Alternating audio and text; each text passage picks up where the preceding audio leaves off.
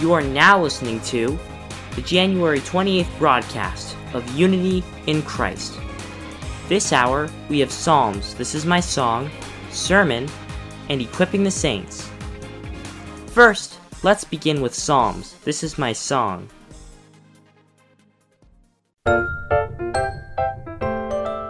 Hello, this is Terry with Psalms, This Is My Song, a time in which we confess our hearts to the Lord. The word grace is one word that cannot be separated from the children of God. It is because we have our lives by the grace of God. But what is grace? Often, grace is described as a present to someone who does not deserve to receive it.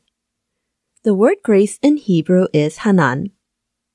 Its meaning is to show kindness to someone who is lower in stature than himself by showing respect.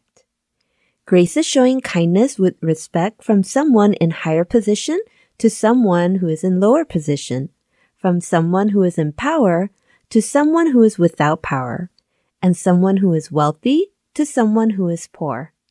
That is grace. For us who receive such grace, it is truly a reason to give thanks when someone who is stronger, taller, and in higher position reaches out to someone like us who are weak, short, and in lower position. How wonderful it is for us to receive helping hands when someone reaches out his hands to resolve our problems without any hesitation when we are in hardship and in remorse because of difficult problems that we cannot solve ourselves how much we desire those helping hands when we are desperate.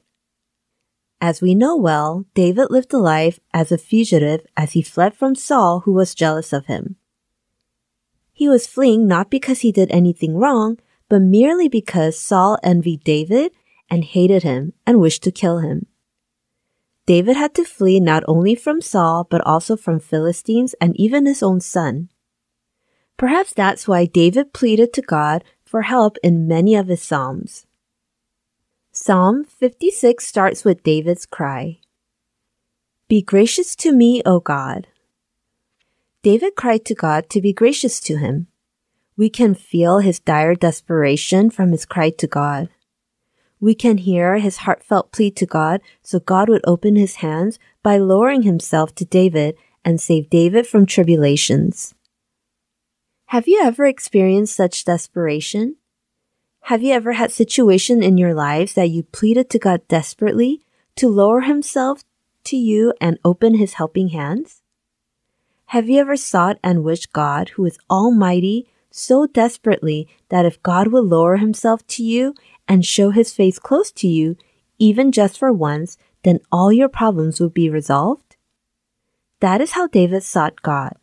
Be gracious to me, O God.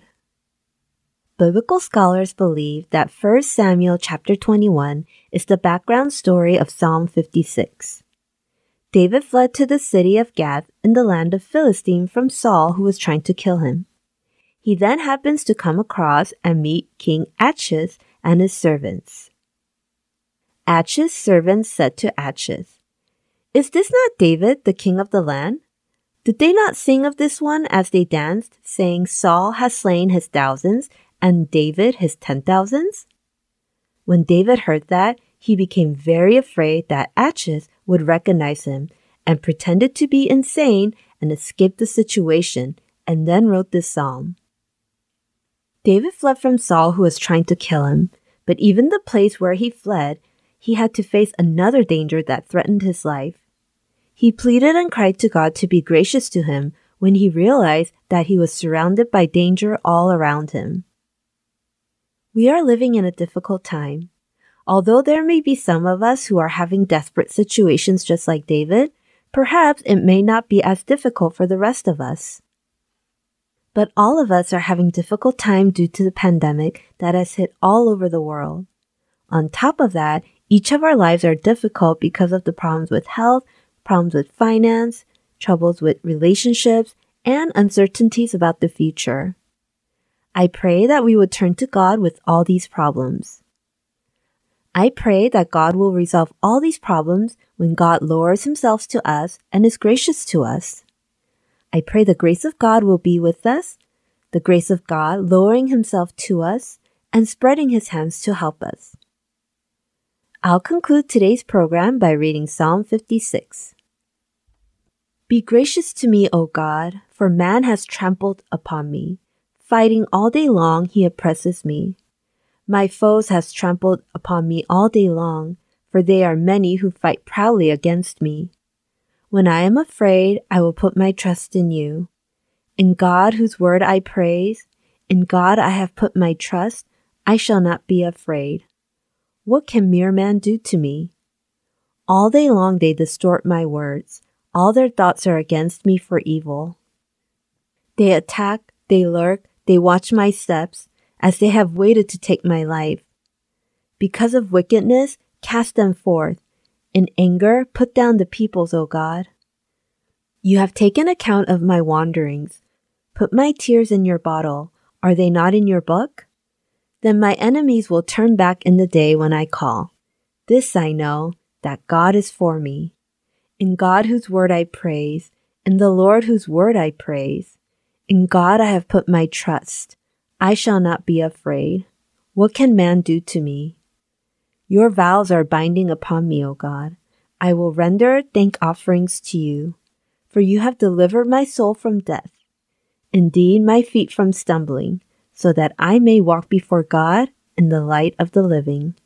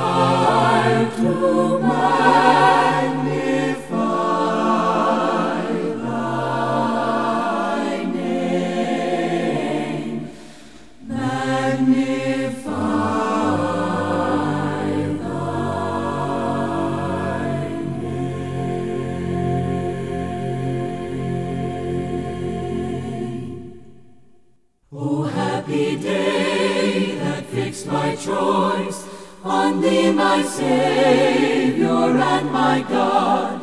Well may this growing heart rejoice and tell its raptures all abroad. Happy day, happy day, when Jesus washed my sins away. He taught me how to watch and pray live rejoicing every day. Happy day, happy day, when Jesus washed my sins away. Oh, happy bond that seals my vows to him who merits all my love. Let cheerful anthems fill this house, while to that sacred shrine I move. Happy day, happy day, when Jesus washed my sins away. He taught me how to watch and pray and live rejoicing every day.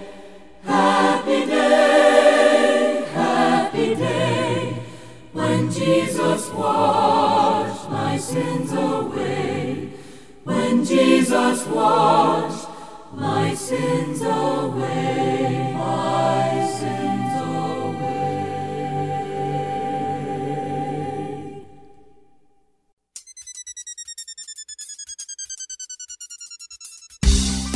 Coming up next is a sermon by Pastor Malachi Tresler of Trinity Bible Church in Phoenix.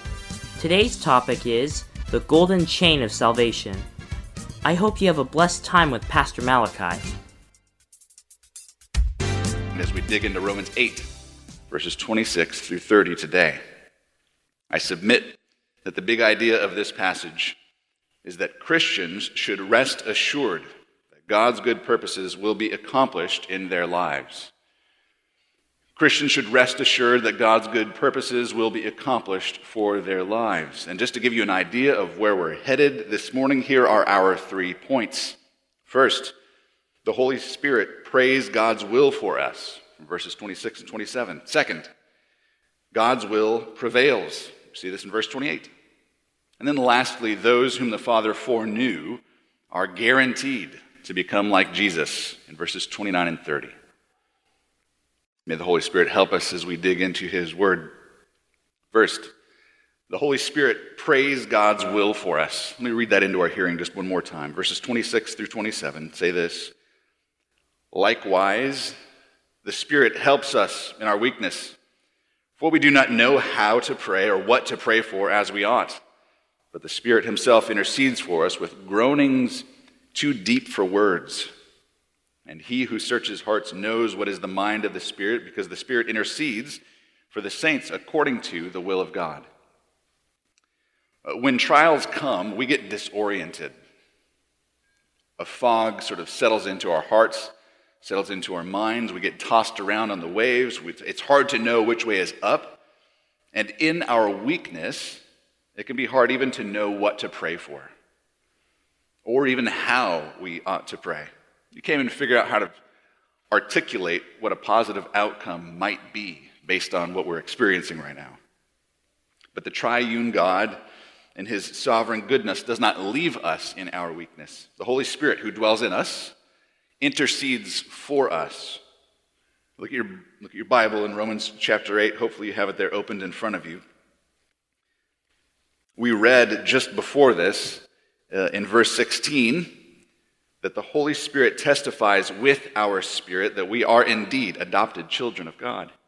And we can cry out to him then as our dear Heavenly Father, who sees and cares for us and hears how we groan inwardly as we await for Jesus to return. Verse 23 is that reference. We are waiting for Jesus to return and bring us to the final stage of redemption, our glorification. So, likewise, in verse 26, the Holy Spirit helps us to take hold of God's promises. Even though we don't understand what God's will is, we do know that God is our Father and that He promises all things will work out for the good. We can trust His good character. God has promised redemption even in the midst of suffering and affliction and in distress. And the Holy Spirit knows even better than we do. We are not omniscient, the Holy Spirit is. And so the Spirit groans for us on our behalf with words that can't be verbally expressed.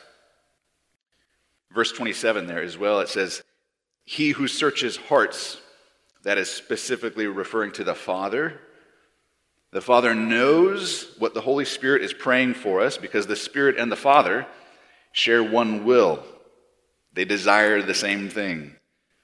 The unity of purpose within the persons of the Trinity means that the Holy Spirit, the Spirit of Christ, the Spirit of God, steps up and brings our prayers into conformity with God's will. So, what happens is the Spirit connects our hearts with the Father's will, the Son's will, the Spirit's will.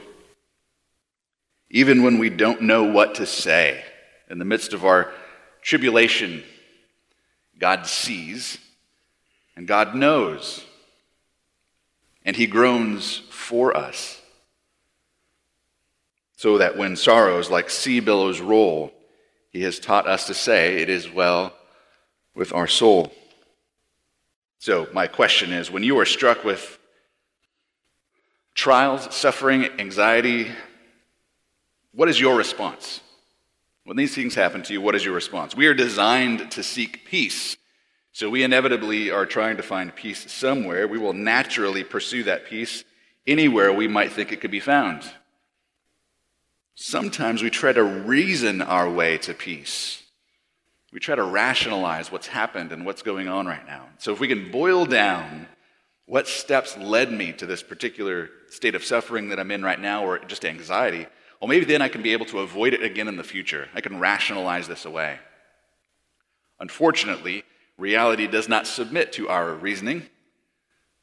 We are not omniscient, that is to say, we don't know everything. We are not omnipotent, which is to say that we cannot bend reality to our wills. So even though there's wisdom in sort of reflecting and thinking about the motives of our heart, analyzing our choices and options, it does not, it cannot bring us the lasting peace that we desire, that we need, that we want. Or we might try to distract ourselves, either through getting out and meeting with people, or maybe just mindlessly scrolling through our phones, or with food, or with alcohol, or with anything that might numb the pain, or at least keep us from having to dwell on the pain. But the truth is that facing and expressing our hopes and fears to God is a means through which we are able to gain some true measure of relief and of peace. Our groanings relieve our griefs. That's one of the important lessons that we learn often from the language of the Psalms. We are instructed to bring our groanings before the Lord. We know this too, though, even in other settings. In the gym, if you try to lift heavy weights, you groan because for some reason it seems to help you lift heavy burdens. But you can't groan too loud, especially if those grunts are like too deep for words, because they will kick you out. I don't know that from experience, only heard about it. I should just point out that when it says groanings are too deep for words, that doesn't mean speaking in tongues. This isn't a reference to a private prayer language. The groanings here connects us back to verse 23 it's a longing for the final redemption or consummation, another word for it, of all things. So the fact that the Spirit intercedes for us should be of great comfort to us. Being someone who prays publicly most Sundays, I know the temptation of trying to construct a prayer as if the audience, the primary audience, is actually the congregation rather than God. Jesus reminds us, of course, of the danger of praying publicly, trying to showboat, trying to use empty words that are not actually connected with our heart. Maybe you've heard people who slip into Victorian English when they start to pray, as if God only spoke King James English. Maybe your concern is that you don't like praying out loud because you think, I'm afraid that other people are going to listen to my prayer and think that I don't have the right words to say. Listen to what this passage is saying. Spend time in communion with God by His Holy Spirit and press into Him. Don't be so concerned about saying the exact right words. There's not a magic formula. That's not the point of prayer. God's will prevails, our second point. God's will prevails, verse 28. If you don't have a memory verse for this week, I'll suggest verse 28. And we know that for those who love God, all things work together for good for those who are called according to his purpose. It's good that the Spirit intercedes for us according to God's will because God is good and God's will always prevails. It's verse 28. Verse 28 says that there are those who love God and those who are called according to his purpose. This is speaking of Christians who are united by faith with Christ. Two ways of speaking about the same group. For this people, all things work together for good. Now, because we don't know what God's hidden will is, we don't have a full knowledge of what God is doing. in any given moment in our lives. We don't know what He has planned for us. So we don't really know what is good for us. Our limited perspective keeps us from knowing what God's good plans are for us. And this is why we need the Spirit to intercede for us according to the will of God. We are so often focused on the short term, especially in our youth. We become impatient. We want all the pleasures that life has to offer, and we want it now, and we don't want it ever interrupted. So, when we think of things working out for our good, we might think of the American dream as being that good health, wealth, happiness in life, relationships all around us flourishing infinitely and indefinitely in the here and now, no more anxiety or loss in our lives. This is what is sometimes assumed or even taught in this particular verse. But that is just too short of a perspective for what Paul has been arguing for. Prosperity in this life, as pleasurable as it may be, pales in comparison to the eternal good that lies before those who love God. No matter how much it looks like you're winning in this life, you know that creation is still groaning.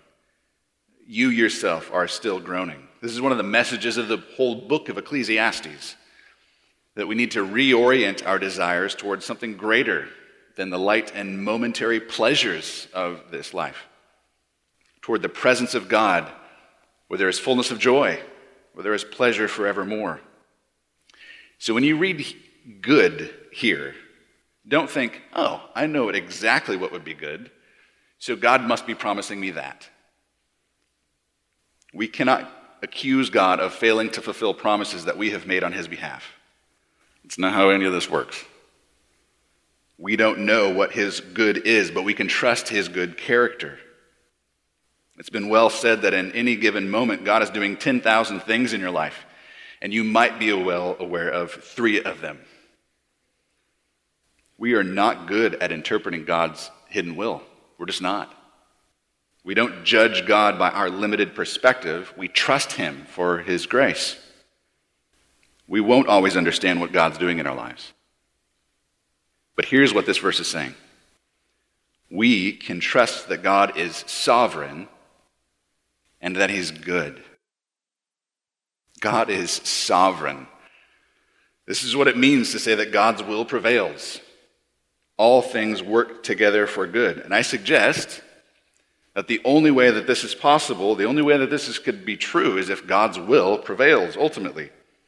You and I, of course, have made plans, we have made intentions, we have purposes for our own lives, but I think you'll know by experience that there is often a gap between our knowledge of our plans and the success of said plans. Our greatest dreams can be frustrated. What we desire to see happen doesn't always happen. That is not true of God. There is no hint that God's plans are ever frustrated. Proverbs 19:21 Many are the plans in the mind of a man, but it is the purpose of the Lord that will stand. He works all things according to the counsel of his will. This is Ephesians chapter 1. So let me just make two clarifying statements. First, God's sovereignty does not take away your agency as a person. He does not coerce anyone to do what they do. You still can and must, in fact, make meaningful choices for yourself and your life. For example, Paul has just recently told us to put to death the deeds of the flesh. He's going to go on in chapter 12 to instruct us to present our bodies as living sacrifices. So, so when you think of God's sovereignty, invincible as it is, don't think of it as meaning that your actions and your decisions are meaningless. It's not the way it is. Second, God's sovereignty does not make him the author of evil. God's sovereignty does not make him the author of evil. God is light, and in him is no darkness at all. This is 1 John 1 5. God created everything very good. To sin Evil is to act against God's law, God's law is a reflection of his nature. It is impossible for God to act out of his nature. So it is impossible for God to sin. It is impossible for God to be the author of evil. So if we're looking, if we're trying to figure out what the cause of evil is, we need to look at the corrupted nature of humanity that follows Adam, not the hidden will of God. God is never surprised by evil, but he is not its author. Evil does not escape his sovereignty. God is sovereign over evil, and God is good. These truths are not contradictory, they must be held together. This is really just another way of stating what we've already heard this morning, isn't it? In the story of Joseph. What his brothers meant for evil against Joseph, God meant for good for Joseph and for the countless others who were kept alive by his planning for that coming famine. Their evil actions did not disrupt God's good purposes. We know, he tells us, we know God ultimately and finally works all things together for the good, it says in verse 27. But how can we know that? How can we know that? Well, we keep reading verses 29 through 30. Point three those foreknown by the Father are guaranteed to become like Jesus. I'll read 29 and 30 for us again.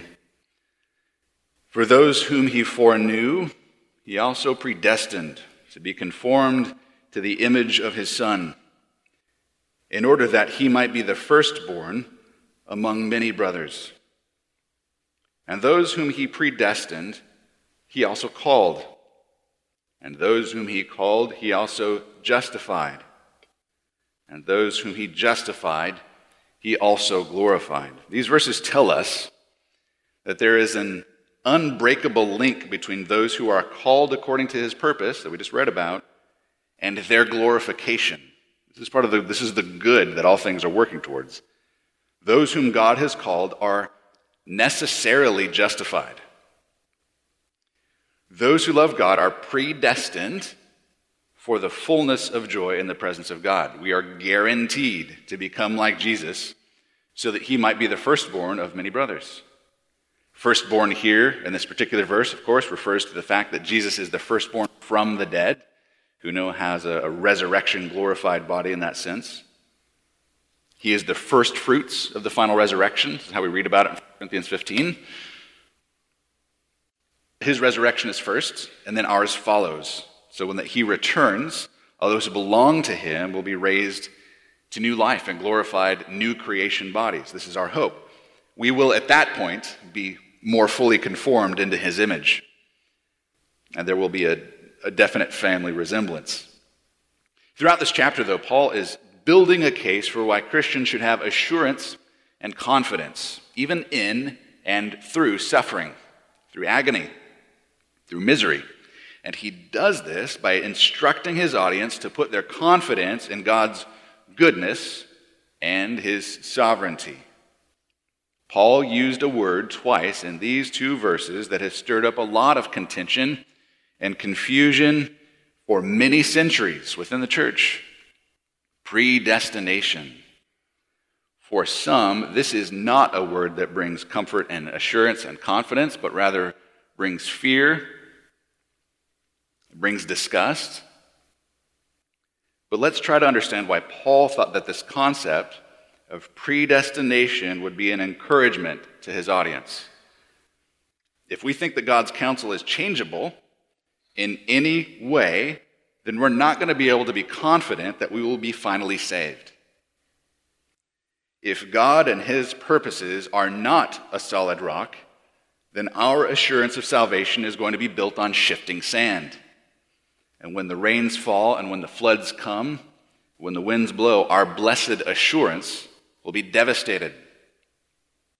In his last instructions and encouragements to his disciples before he would be betrayed, Jesus in John 15 reminded his disciples that he chose them. They did not choose him. It's John chapter 15. So it's just as Jesus' disciples are about to enter into a season of confusion, a season of suffering, he tells them, You did not choose me, but I chose you. Jesus thought that his electing them, his choosing them, would be an encouragement to them. In that moment, he is encouraging them, he is reminding them of their calling and of their salvation from beginning to the end. All of grace. And it is unshakable. There is great confidence knowing that God has set his providential and covenantal love upon us. This is a difficult passage, I recognize, but we're going to look at these five actions, each in turn, from these two verses Romans 8, 29 and 30. Each action is accomplished by God. It is a description of how he carries out, unfailingly carries out, we might say, his saving purposes. And each of these actions is, is a verb that's sort of linked together in an unbroken chain of God's actions. And this is why the Puritans, like William Perkins, called these verses the golden chain of salvation. So let's just look at each of these verbs, these actions of God, in turn. First, those whom he foreknew. Now, some take this to mean that God's knowledge comes from the fact that he exists outside of time. And so he is able to foresee, to foreknow, to see into the future, as it were, to observe and to learn whether or not someone will put his or her faith in Jesus. And then he predestines that individual based upon that condition, upon the knowledge of their will. So he foreknows their will. Others think that foreknew here should actually be translated into English as those he has formerly known, which is to say that these verses aren't actually talking about Christians. This is talking about Old Testament saints whom God has known and faithfully cared for throughout the generations. People in the Old Testament, people he knew from a long time ago. But I submit that neither of those options is the best interpretation. The knowledge here is a relational term. Knowledge is a relational term. It's used all over in the Old Testament. Two quick examples Amos 3. Amos chapter 3, God says to his people, his chosen people, You only have I known from all the families of the earth. Now, obviously, God has knowledge of all the other families of the earth. So, what does it mean that God knows them? Well, it's a relational term. He has known Israel as his people in a unique and special way. But it's not just used of Israel, it's also used as individuals as well. Jeremiah chapter 1 says that before God formed the prophet Jeremiah in the womb, God knew him. God knew him. And in both cases, the knowledge that God has isn't based on anything that he's foreseen. It's not based on something that he looked in the future and learned about Israel or about Jeremiah. It's a knowledge of his own will for their lives. He foreknew what he has determined for them. It is a personal, intimate, relational term, this knowledge. And it can only be properly used of a creator of his creation. Those whom he foreknew are those whom he has from all eternity known, set his love upon, an unchanging, personal, relational way. Remember, God is omniscient, which is to say that he is all knowing. He doesn't need to look through time to discover anything because he has freely ordained whatsoever comes to pass. He works all things according to the counsel of his will. In other words, predestination is not based on the will of the believer, but on God's will. Predestination, then, is the next link in our chain those whom he predestined. The word here means to determine beforehand. The Apostle Peter uses this in the book of Acts, chapter 4. Peter's praying to God, recalling Jesus' crucifixion. He says, People gathered around Jesus to do, quote, whatever your hand and your plan had predestined to take place. He's speaking to God the Father here in prayer. So we take this to mean that Jesus' crucifixion was predestined or determined beforehand by the Father to take place. It's used also of believers in Ephesians chapter 1, which we've already alluded to moments ago, we are predestined for adoption as sons, which is to say that our adoption as sons and daughters has been determined to happen by God before it happened. Please note, as we're going through the links in this chain, that each of them rests upon the one that came before it. God's predestination is based upon his having foreknown a particular people. This is the same group of people throughout each of these golden chains in, that, in this logical thought that Paul is making for us. We continue now to the next link those whom he called. Those whom are predestined by God are called by God. This calling refers back to verse 28. Remember those who have been called according to his purpose? This isn't just a general call to repent and believe in the gospel, like a call that you might be able to look on the caller ID of your phone and say, mm, I don't know if I want to answer this right now. That's not the kind of call we're talking about here. This is an effectual call, a call that brings the results that it calls for. Not unlike when Jesus called Lazarus to come out of the grave. As he called him to come forth, he gave them the life with which he was enabled then to come out of the grave. As he called him to come forth, he gave him the life with which he was enabled to come out of the grave. Do you understand that the call brings the ability to respond?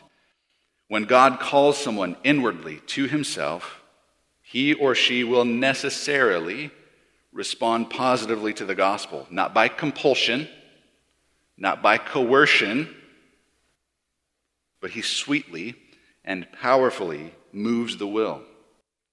The one unwilling to repent and believe the gospel becomes willing to believe and repent the gospel. And we know this, we know this calling in verse 30 is effective because those whom he called, he also justifies. The next link in the chain those whom he justified. This is the same group of people throughout. If you were called by God in this sense, then you will be justified. The Christian's justification rests upon his or her having been called by God. Just a quick reminder justification is that legal declaration that one is counted as righteous that Paul has been explaining already so much through the book of Romans. It is the imputation of Christ's obedience to our account so that we might be reckoned as righteous as a believer. This, of course, that justification is why there is no more condemnation for those who are in Christ Jesus. And those whom he justified, he also glorified. Those whom he glorified. The Christian's glorification rests upon his or her justification. Think back to this whole passage. Just before this, he was talking about groaning and waiting for this future day of glory. One day we will no longer need to groan under the weight of the destructive weight of sin and its miseries. We will have glorified bodies like Jesus has now. So this is still very much a future thing. We are awaiting that glorification. So why is it declared to have happened in the past tense? It Hasn't happened yet. Why does he say we have been glorified? This is still obviously a very much future thing. We are not yet glorified in that sense. Well, it could be that he presents this in the past tense because it's, he's, he's presenting this golden chain of events as if it was all as good as done. It's in the past tense because it's as good as accomplished. It hasn't actually played out in history yet, but it is as, as good as done because it is according to God's will. That makes sense. But might there also be a sense in which we have already been glorified to some degree? Think with me for a minute. Earlier in Romans chapter 3, Paul wrote in 3:23 that all have sinned and thus fall short of the glory of God. I think we could accurately interpret that verse also to say that we have all sinned and thus lack the glory of God, which is to say that glory that God crowned us with at creation that we read about in Psalm 8, we've lost it in and through our rebellion in Adam, so that the image of God in man that he crowned us with at creation, we have given up. It's been broken, it's been shattered through our sin. But by the work of the Holy Spirit, we are conformed into the image of his Son. This is what Paul tells us here. And the image of his Son, of course, being Jesus. It's as if the glory that we were given and that we gave up is being restored in us as we grow in Christ likeness, even in this life. 2 Corinthians 3:18 I think says something about this. Paul there says that we all with unveiled face beholding the glory of the Lord are being transformed into the same image from one degree of glory to the, another. For this comes from the Lord who is the Spirit. So Paul says that we are, just think about this, just even in Romans 8. Paul says that we are already adopted as sons, and we anticipate with eagerness the adoption as sons. Both of these things are true, even just within Romans chapter 8. So it might be the case that our future glorification is leaking into this present evil age. I find that incredibly comforting and encouraging, especially when we are called to mortify the sins of the flesh. That God's sure glorification of us is even now leaking into this present evil age. But in any case, our final future glorification is a sure thing because it rests on God's good and sovereign purposes for our lives. Christians are foreknown, predestined, called, justified, and glorified. None of the links in that chain will be broken. That's why it's referred to as the golden chain of salvation. At every point in this process, the initiative is taken by God, who works all things together for the good of those who love him. Our anchor of hope must be fixed in the unchanging purposes and pleasures of God. If we can't trust that God is good, if we can't trust that He's in control, the only legitimate alternative is despair.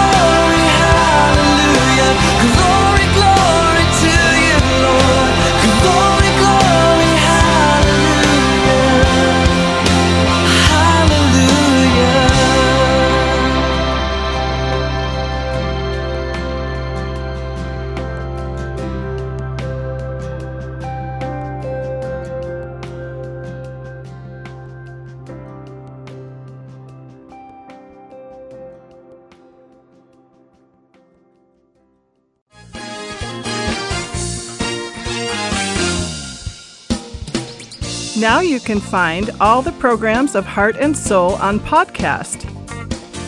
You can easily play this week's or past week's programs, or you can even download them to your device just in a few minutes. Try to search for Heart and Soul at your iTunes store now.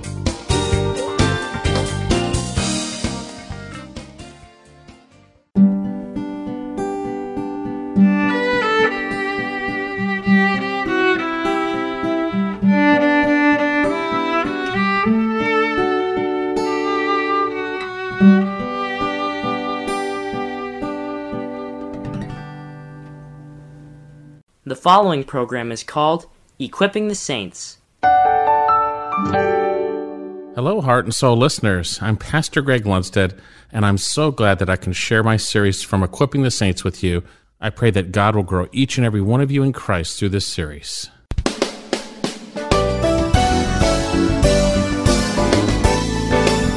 Again, verse 9. Then the Lord knows how to rescue the godly from temptation and to keep the unrighteous under punishment for the day of judgment. Simple statement. If God would do this, bring judgment on these three situations, but deliver those godly men, then he knows how to deliver the righteous and keep the unrighteous under punishment. And I mentioned this earlier. The English translation doesn't give us the full breadth and width of the way this word is in Greek. Then the Lord knows, but it's really in a tense that means He's already knows, it's already a done deal, and that same knowledge affects now. He has already known how to do this as He's proved it, and He still knows how to do it. It's no big deal. God knows how to rescue the godly from temptation and then keep the unrighteous under punishment. Now it's kind of interesting as I look at this, this term temptation doesn't seem to jive with the issue of being delivered from judgment, right? You've got Noah being delivered from judgment, you've got Lot being delivered from judgment, and he says, then the Lord knows how to deliver the godly from temptation. That kind of throws me off a little bit. What does he mean here? Well, there's a few different words for temptation, but we think of temptation as enticement to sin, and that's certainly true. But this word here, the Greek word peirasmos, speaks of trials and testing, which certainly can become temptation, but it's often translated trials and testing. A trial and test can be tempting. And so how does this fit into our passage? We've got to look at the contrast. Keeping the godly from trials and the unrighteous under punishment. Contrast, right? That helps us gain understanding. The unrighteous are being kept under punishment for the day of judgment. The godly are being rescued from, I think, trials and testing which tempt. And you say, I still don't get it. Well, look back at 1 Peter chapter 4. Remember that true believers are going to be tested and go through trials. This life is one big, difficult test and trial until we get to glory. Look at 1 Peter chapter 4. The Lord's going to deliver us from this, by the way. He's going to. He knows how to do it. You're going to make it if you're a true believer. Even though it's difficult now, life is hard, there's trials like you wouldn't believe, you're going to be delivered. He knows how to do it. You're going to make it to heaven. But if anyone suffers as a Christian, verse 16 of chapter 4, 1 Peter, let him not feel ashamed. By that name, let him glorify God. For it is time for judgment to begin with the household of God. And if it begins with us first, what will be the outcome for those who do not obey the gospel? And if it is with difficulty, the righteous is saved. It's a tough road to glory, folks. It's a tough road. It was tough for Noah, and by Lot's own sin, it was tough for Lot. Right? It's a tough road. What about Acts chapter 14? Turn to Acts chapter 14. I think he's talking about this life as a whole as a difficult, tempting trial. He knows how to deliver us to glory and keep the bad guys under punishment till their judgment. Acts 14 verse 21. And after they preached the gospel to the city, they had made many disciples. They returned to Lystra and to Iconium and to Antioch. And then look at verse 22 of Acts 14. Strengthening the souls. That's the inner man. That's not the outer man. That's the inner man. Of the disciples. Encouraging them to continue in the faith. We walk by faith, not by sight, right? If you're a true believer. saying, through many tribulations we must enter the kingdom of God. It is a difficult road to heaven. It's not that you're not going to make it, but if you're a true believer, it is difficult. But the Lord knows how to rescue the godly from trials. And notice back in our passage, in contrast. And to keep the unrighteous under punishment for the day of judgment. Nothing has passed by God. Sinners will be judged, just as he has in the past.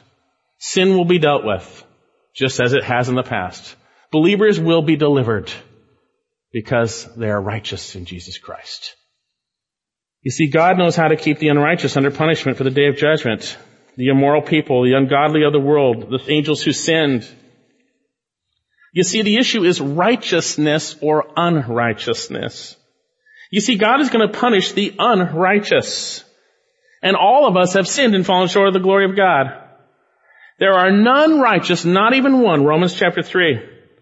If you think you're righteous without Jesus Christ, you're fooling yourself. You're unrighteous. The wages of sin is death. But God is gracious. He sent His Son to die for our sins.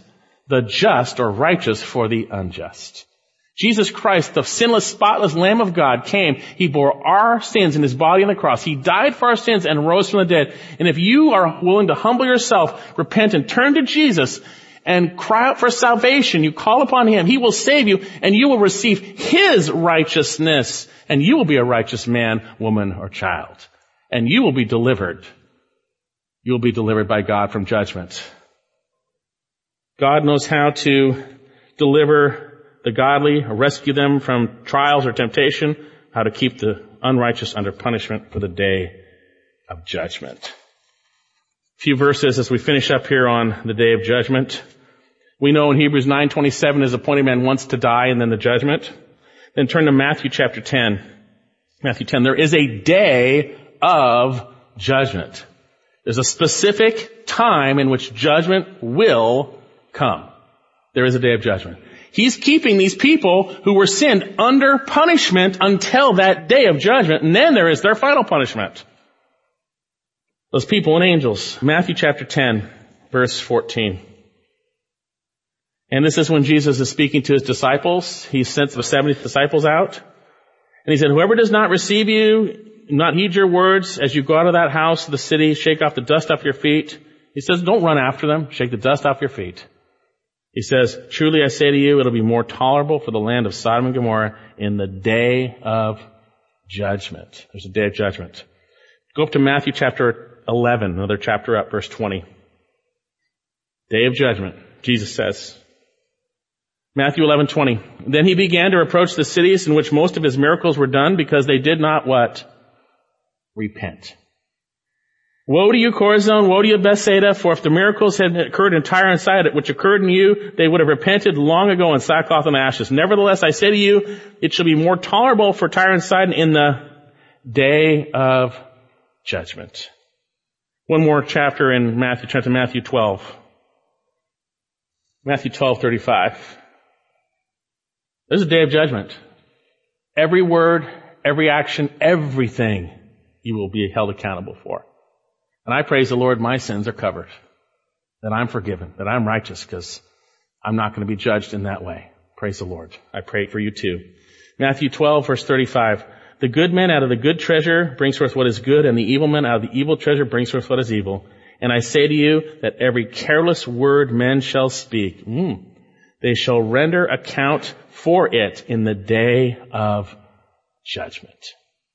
For by your words you shall be justified, and by your words you shall be condemned. There's a day of judgment. Ecclesiastes, the conclusion that Solomon brings after everything, all of his adventures in sin, the conclusion he brings, when all has been heard, is fear God and keep his commandments, for this applies to every person. Ecclesiastes 12, 13. For God will bring every act into judgment, everything which is hidden, whether good or evil. Turn to Acts chapter 17. There's a day of judgment. And if you do not repent of your sins and trust in Christ, you are kept under judgment for that time, kept under punishment. God knows how to keep you there for your final judgment. You're not going to get away with anything. But He doesn't want you to perish, rather that you'd be saved. Acts 17:30. Therefore, having overlooked the times of ignorance, God is now declaring to who? To men that all everywhere. This is God is declaring to everyone everywhere, and that includes everyone in this room right now, that everywhere should repent. Repent is acknowledging my sinfulness. I realize I'm a sinner. I'm turning to God for salvation. I turn. I realize I am a sinner. I understand that, and I turn to God for salvation. Because he has fixed a day in which he will what? A day, right? In which he will judge the world in righteousness through a man whom he has appointed, having furnished proof to all men by raising him from the dead. There's a judgment day. And you can read Hebrews 10 on your own, but 1026 to 31, there is a judgment day. It is a terrifying thing to fall into the hands of a living God. There's a judgment. And there is a final judgment in Revelation chapter 20. There's a great white throne judgment where everyone who has rejected Christ will be judged for their deeds. And after being judged for their deeds, will be thrown into the lake of fire. Revelation 20. Some of you have heard much about Christ. You've heard much about Christ today. You've heard much about your sin. I exhort you to repent before it's too late. You may think you're on your way to heaven, but you're playing games with God. You don't like his message because it calls you to forsake your sin and to turn to Jesus. But if you don't repent, you will find yourself in Hades and then hell. Cry to God, help me. Help me see myself rightly. Help me in my unbelief. Help me to see what your son did for me. Cry out for salvation. Back to our passage and let's finish up back in 2 Peter 2. Then the Lord knows how to rescue or deliver the godly from trials. We're going to make it, brothers and sisters. We're going to make it. Right? And the unrighteous, guess what? They're not going to make it. And to keep or hold the unrighteous under punishment for the day of judgment. That's what he's doing with the fallen angels who sin, the entire world of the ungodly apart from Noah and his family, and Sodom and Gomorrah, and what he will do with the ungodly, especially false teachers. And that's the point of this. Look at, I'm going to read through verse 9 to 10, and then we're just going to finish up, because actually we're going to look at verse 10 more in depth next time. Then the Lord knows how to rescue the godly from temptation or trials to keep the unrighteous under punishment for the day of judgment, and especially those who indulge in the flesh and its corrupt desires and despise authority. This is going to be helpful for understanding 2 Peter 2 because the rest of the chapter is about those two things. Those are the two characteristics of false teachers. They are fleshly and they despise authority. God's authority. They despise authorities. Those are the two things. They're not going to get away with it. Especially those who are this wicked, who would do this, who would entice people, who would introduce heresies secretly, who would exploit you with false words all for these motives. They're not going to get away with anything. So my question to you is, how can we be encouraged when we see so much false teaching out there? Well, I hope the answer is obvious. God has judged sin, and He will judge sin and sinners. And these false teachers are not going to get away with it. So how does it apply to us? First and foremost, we must understand God will judge sinners, those who are unrighteous. Anyone who has not received the righteousness of Jesus as a free gift through faith in Him, you are in terrible danger. God, there is a day of judgment. You're in terrible danger. And if you die today, you're on your way to judgment. There's no changing it. Appointed man wants to die, and then the day of judgment is next for you. Not good. God will keep you under punishment until that day. He knows how to do it, and He's done it. He still knows how. 2 Corinthians 5.21, He who knew no sin, speaking of Jesus, made Him to be sin on our behalf, put our sins on Him, that we might become the righteousness of God in Him. You need righteousness, and Jesus provides it through faith. Turn to Jesus. What about as believers? Well, obviously the primary application is, don't fret, God's got it under control. You're gonna make it to eternity. You're gonna make it through this time of trials until glory. You're gonna make it. God knows how to rescue you, to deliver you from trials and temptations that come with being a true believer in Jesus Christ. And those bad guys, they're not going to make it. Especially the bad guys. They're not going to make it. Don't fret. God has it under control, although it looks like it isn't. He hasn't missed a beat. And then lastly, an application, you can go the way, a believer of Noah, you can go the way of Lot. You can go the way of Noah in obeying the Lord by faith, trusting Him. No results. He was mocked the whole time. But God protected him. God watched over him. God delivered him in that sense. You can go the way of Lot. Some of you today might be like Lot. You are true believers. You have a righteous soul, but you're being tormented by the sin of those you dwell with and hang around with. I would encourage you to make decisions to be separate. I'm not saying be unkind. I'm not saying be ungodly. I'm saying remove yourself from the midst of that sin.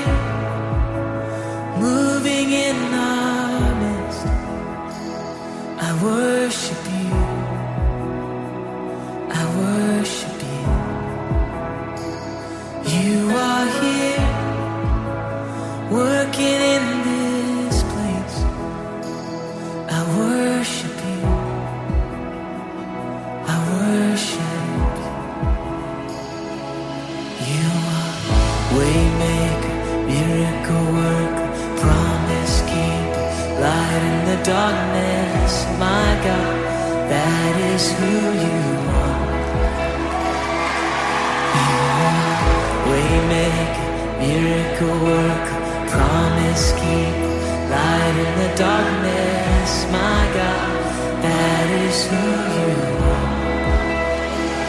You are here touching every heart.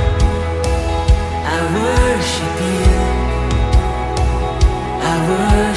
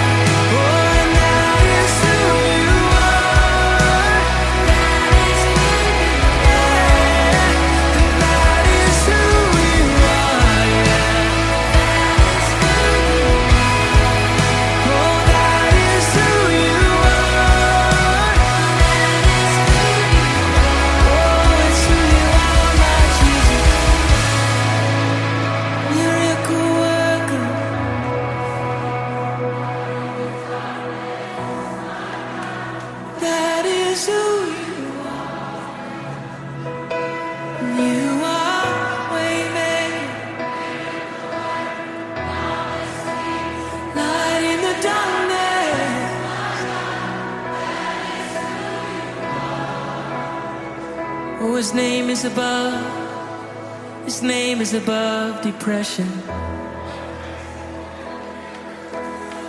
His name is above loneliness. Oh, his name is above disease. His name is above cancer.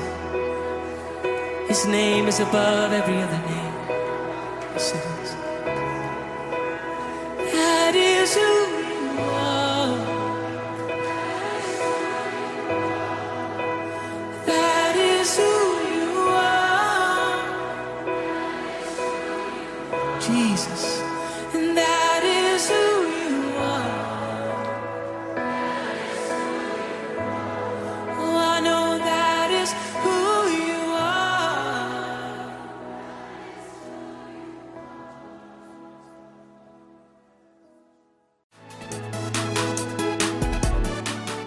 we are now ending our Unity in Christ broadcast. Thank you for listening, and I look forward to being with you again next week.